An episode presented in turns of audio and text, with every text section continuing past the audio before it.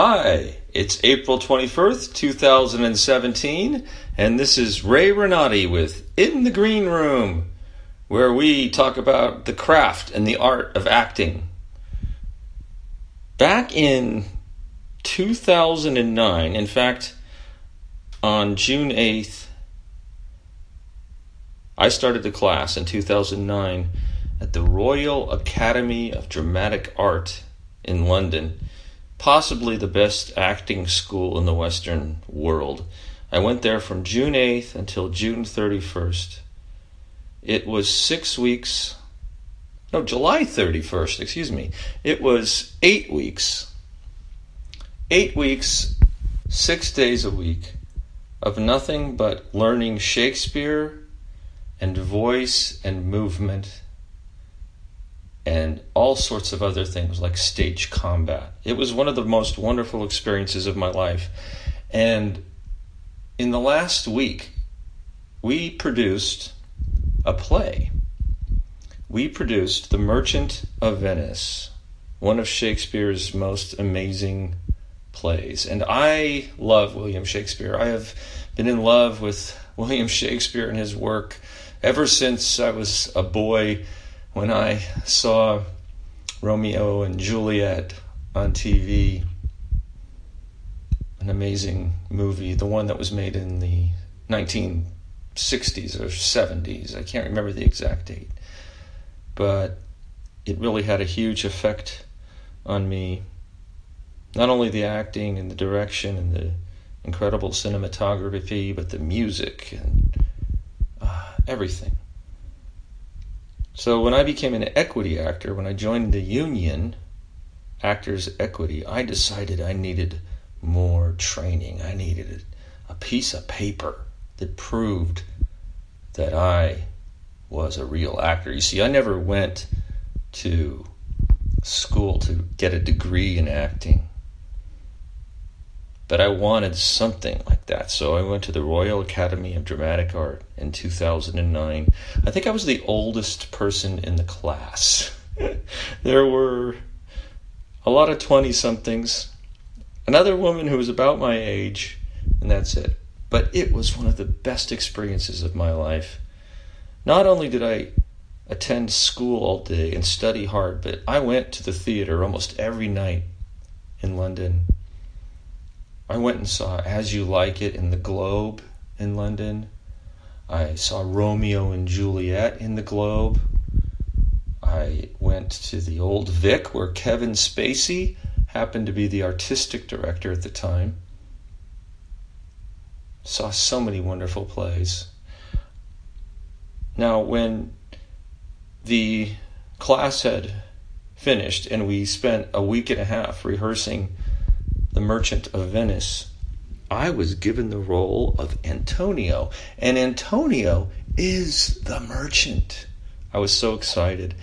And the great thing was, is that everybody else had to double up on their roles, meaning, I think there, there's a character named Portia. She's maybe the lead in the show. There were three Portias, there were two Shylocks but I was the only Antonio. That meant a lot to me. And I gave I gave it everything I had. We had three or four performances, I believe.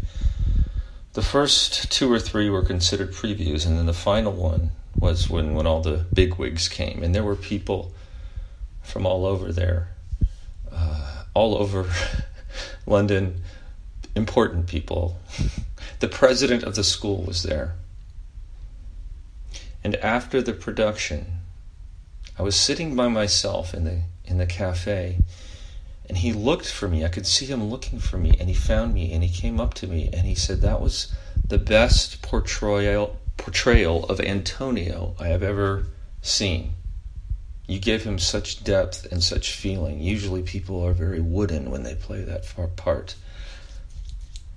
Well, I can't even tell you how amazing that felt. It was like a dream come true. The president of the Royal Academy of Dramatic Art said this to me. And I sent him a thank you note the next day. And then he sent me a letter, an email, describing in detail why he thought I was so great. And I took that and I framed it. and I have it on my wall.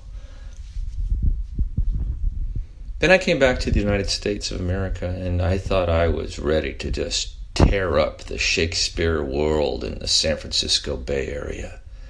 I auditioned for every Shakespeare part I could find, and guess what?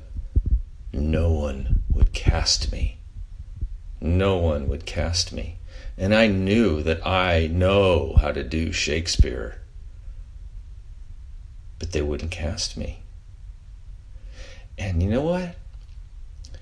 Environment in this area, in the San Francisco Bay Area, for theater is very closed. People usually cast their friends, they cast for political reasons.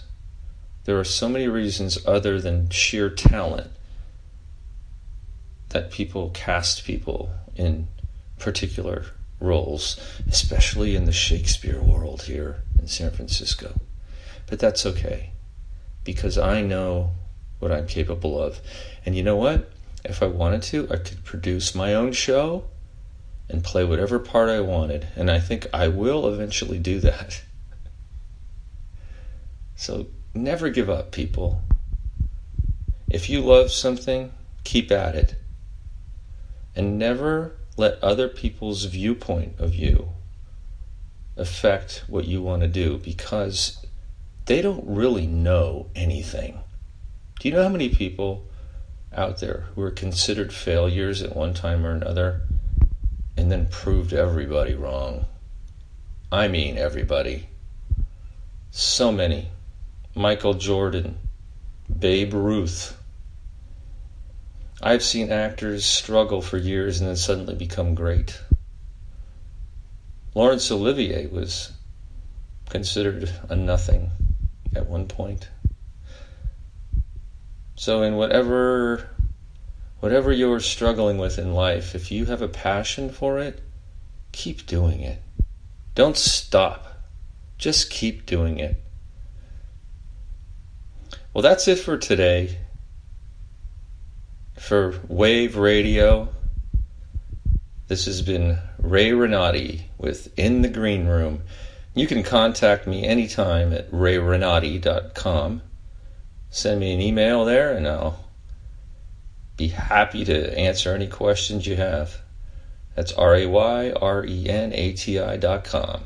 Again, for Wave Radio, it's been Ray Renati with In the Green Room. Until next week, I'll see you on the boards.